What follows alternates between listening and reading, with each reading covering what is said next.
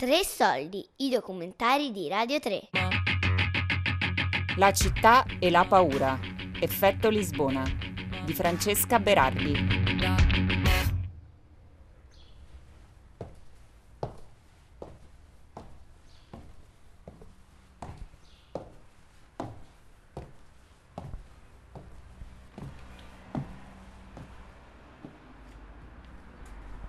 Lo scorso anno vivevo a Lisbona e ho frequentato per mesi un edificio decrepito nella zona orientale della città, a Marvila.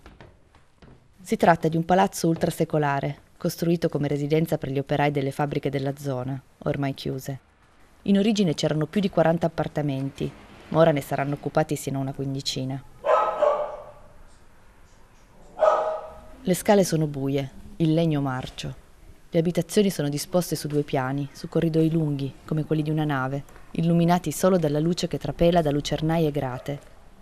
Una grande imbarcazione abbandonata a se stessa, un'arca di Noè della Lisbona che vive in condizioni economiche precarie e non può affittare una casa ai prezzi raggiunti dal mercato.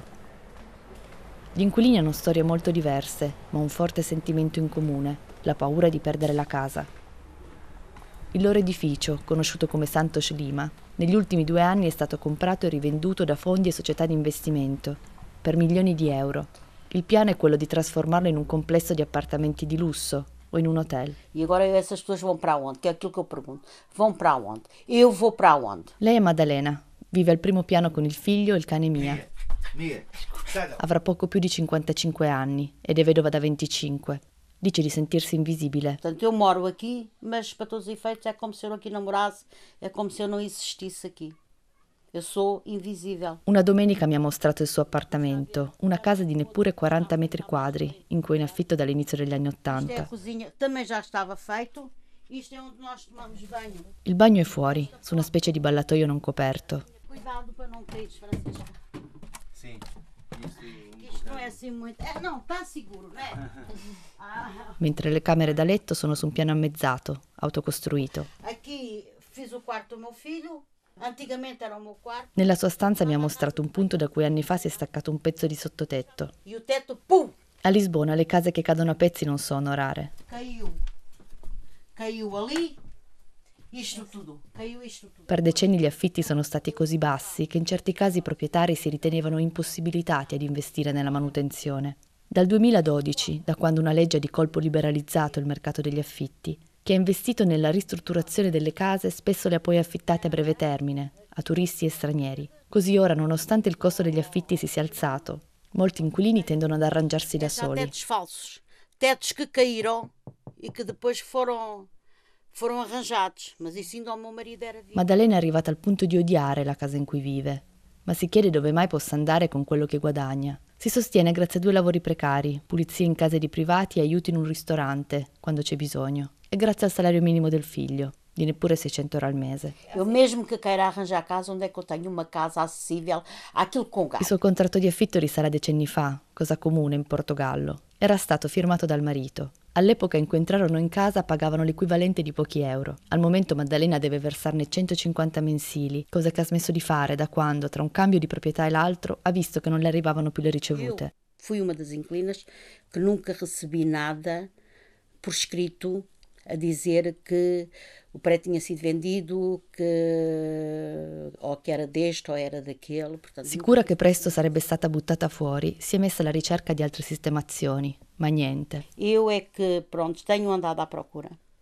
Não consigo, todas as casas que tenho visto até hoje, é tudo rendas a partir de 700 euros para cima. Eu não posso pagar. Ormai a Lisbona è difficile trovare una stanza con finestra a meno di 300 euro al mese. Maddalena si sente intrappolata in una situazione da cui non sa come uscire.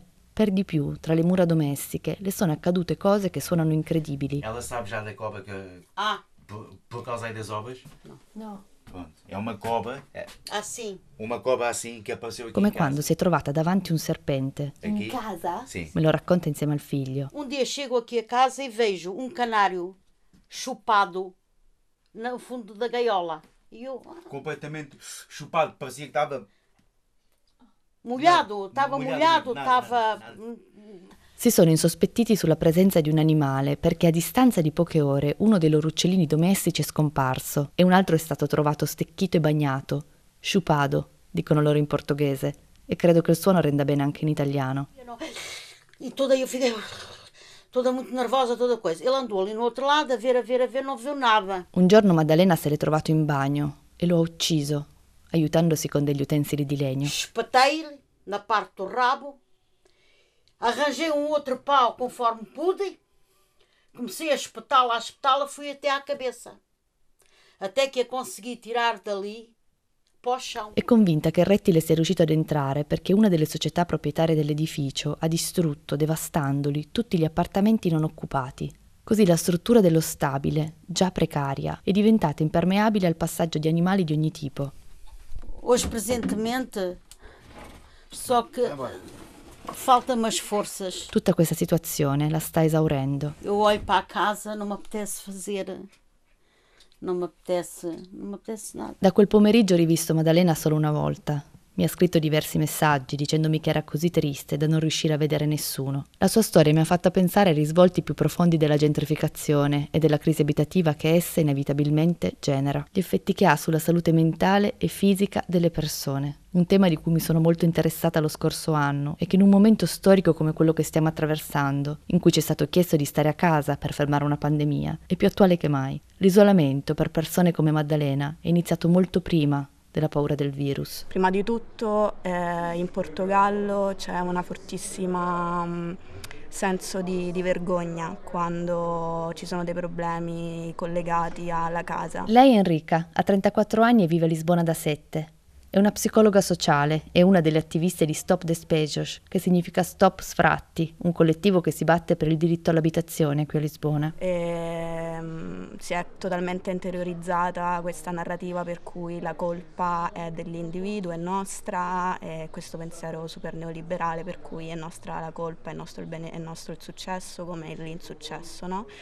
E per cui la mancanza o la difficoltà nell'avere una casa è vissuta come una colpa personale, c'è molta vergogna prima a condividerla, quindi questo a livello di collettivi che lavorano qua, i movimenti che lavorano nel diritto all'abitare, la prima difficoltà che abbiamo è questa, rompere questo muro, il muro della vergogna e quando rompi questo ce ne stanno tanti altri, no? inizi a vedere quanto in realtà in effetti il problema della casa influenzi tantissimo su, sulla salute mentale delle persone. Enrica è seduta su una panchina del quartiere storico di Alfama, una zona molto turistica che durante la pandemia è rimasta quasi vuota, mostrando tutta la sua fragilità. Di fianco a lei c'è Andrea, 25 anni, a Lisbona da tre. Anche lui è attivista con il collettivo Stop Despejos e anche lui italiano. Uscire da questa dimensione individuale vuol dire capire che è qualcosa che non, non ha a che vedere solo con una, una singola persona, ma ha a che vedere con un, un modo di, di, pensare quello che può essere un, il diritto alla casa e pensarlo come una merce da parte delle, delle, dell'istituzione, da parte del, degli enti economici e finanziari. A contribuire a questa mercificazione sono stati ovviamente molti fattori, tutti innescati in risposta alla crisi economica del 2008.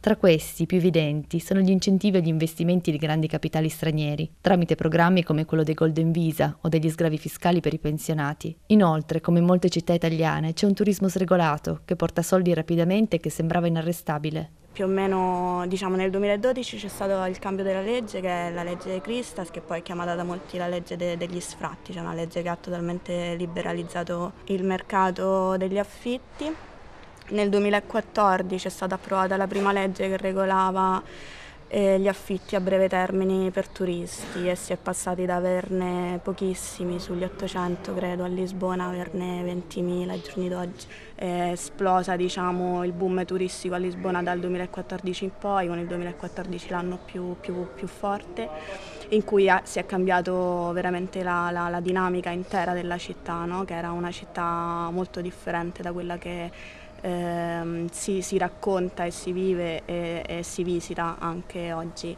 Questi quartieri che una volta erano popolari si sono da un lato spopolati ancora di più non c'è stato nessun incentivo per ripopolare i quartieri, ma sì semplicemente per ristrutturarli diciamo, in una forma molto, molto estetica, diciamo, nel senso si, rifatte, si è rifatta la faccia alla città, gli si è dato un colore, una, una, una un'immagine più carina dal di fuori e la si è svuotata poi dentro. Non è stato difficile trovare due italiani, perché in generale tra gli attivisti per il diritto alla casa a Lisbona gli italiani sono numerosissimi. A volte, mi racconta Andrea, alle riunioni capita che siano il gruppo di maggioranza. per quella che è la mia esperienza, quello che mi ha spinto tanto a, a entrare nel, nella lotta per, per, il diritto alla casa qua a Lisbona è stato quello di cui parla un po' Luis Mendes, che è questa turbogentrificazione, no? che è qualcosa che è avvenuto a una velocità così alta, cioè è stato qualcosa di così, di così rapido che pure io, la, pur essendo molto giovane, l'ho visto con i miei occhi. Da quando ho fatto l'Erasmus e sono poi ritornata a vivere qua, ho trovato una città diversa che era cambiata semplicemente nell'arco di due anni e poi ovviamente parlando con persone italiane che stanno qua da 7-8 anni hanno visto una città completamente cambiare e mm, non so, io personalmente non, non, so se in Italia sarei nel... cioè se fossi rimasto in Italia non so se sarei entrato nel, nella lotta per il diritto alla casa, probabilmente eh, sarebbero state altre le lotte che mi avrebbero mosso un po' di più, però mm, sono finito quasi per caso e... Mm, e ho sentito e continuo a sentire che è una lotta assolutamente di, di, fondamentale importanza per questa città, è una delle lotte più urgenti sicuramente. E non, non saprei dirti perché ci sono così tanti italiani nel, nel, nel movimento.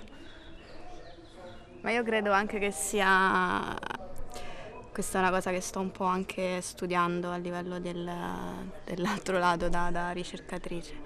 Eh, credo che ci sia anche un, una motivazione in più per chi il luogo lo sceglie, no? Mm, nel senso ci sono vari modi di, di essere all'estero, c'è chi eh, è qui perché l'ha portato un lavoro, c'è chi è qui perché l'ha portato un innamoramento estremo con la città di Lisbona o con una serie di dinamiche, insomma dei legami che si hanno con il posto. Quando questo posto viene totalmente stravolto da dinamiche che sono assolutamente contro quello a cui tu credi e che comunque stravolgono tutte le cose che tu amavi di un posto, credo che ci sia un forte senso di, di, ribellione. No? Il senso di ribellione è proprio ciò che è più difficile da esprimere quando siamo profondamente coinvolti in una situazione che ci toglie dignità. Viene offuscato dalla paura, dalla sensazione di essere intrappolati, impotenti, invisibili, come diceva Maddalena. Quando le ho chiesta che soluzione pratica avesse pensato in caso di sfratto, mi ha dato una risposta che sarebbe dovuta suonare più come uno scherzo. Houve aí uma vizinha que se foi embora e ofereceu-me uma tenda que tinha no campismo. A tenda é de, portanto, aquilo seria de, é, é dois quartos, portanto, é a entrada e depois tem um quarto, tem duas divisões a tenda, è grande, pronto. Una tenda, lasciatali da una vicina prima del trasferimento. Le ho chiesto se aveva già pensato a dove avrebbe potuto piantarla. A Lisbona ci sono diversi accampamenti di questo tipo, più o meno grandi e più o meno temporanei, soprattutto lungo il fiume Tejo. Ma lei ha addocchiato un altro posto, più vicino a casa, ben attrezzato. Aqui mesmo, aqui no Jardim do Poço Bispo. Un parco, con un tavolo da picnic e un bagno. Está ali aquele, aproveitar aquele, aquela coisa, aquela coisa que ali está, onde está aquelas, aquelas mesas e as cadeiras. Ah, sim, aproveitar o toldo que ali está, não é? Armar ali a tenda e aproveitar o toldo para fazer da tenda de quartos, dois quartos, não é? Então tenho ali a casa de banho, tenho o orinol ali ao pé.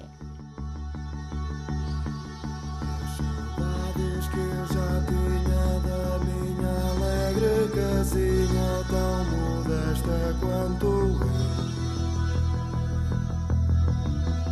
Meu Deus, como é modesto primeiro andar a contar vindo do céu.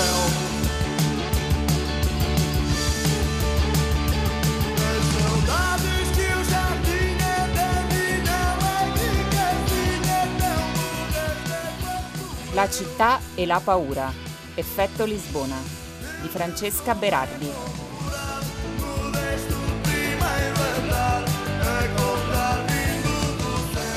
Tre soldi è un programma a cura di Fabiana Carobolante, Daria Corrias, Giulia Nucci. Tutte le puntate sul sito di Radio 3 e sull'app RaiPlay Radio.